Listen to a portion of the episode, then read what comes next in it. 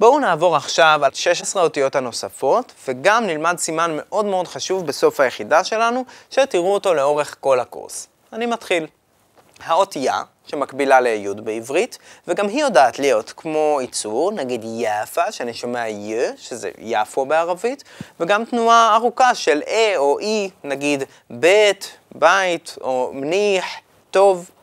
אז האות כ', שממש מקבילה לכ' בעברית, נגיד כלב, כלב. האות הבאה, לם, ממש דומה ללמד בעברית, לש, למה. אז האות מים, נשמעת כמו מם בעברית. הדוגמה שלנו היא כמובן מדרסה, בית ספר. האות נון, נגיד נור, אור. יש לנו אחרי זה את האות סין, נגיד המילה סלטה, סלט.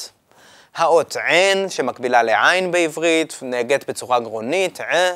דוגמה מאוד נחמדה זה עלה, משפחה. חשוב להקפיד על ההגייה של ע.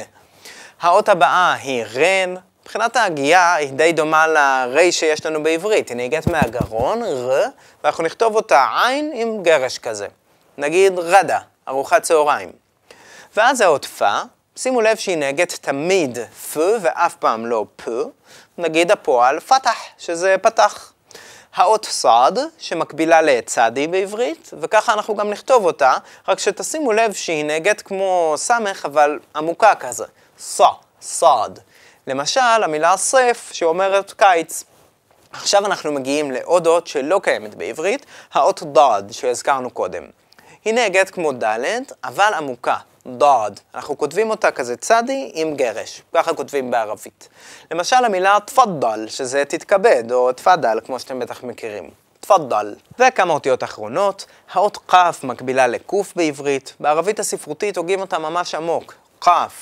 יש כמה דרכים שונות להגות את האות כ' בלהגים השונים, אבל אנחנו, כמו שאמרנו, מתרכזים בלהג הירושלמי. לכן נהגה אותה כמו א', ככה זה בירושלים. אז נגיד בקבוק זה קנינה, ובירושלים הוגים אנינה, במקום כ', א'.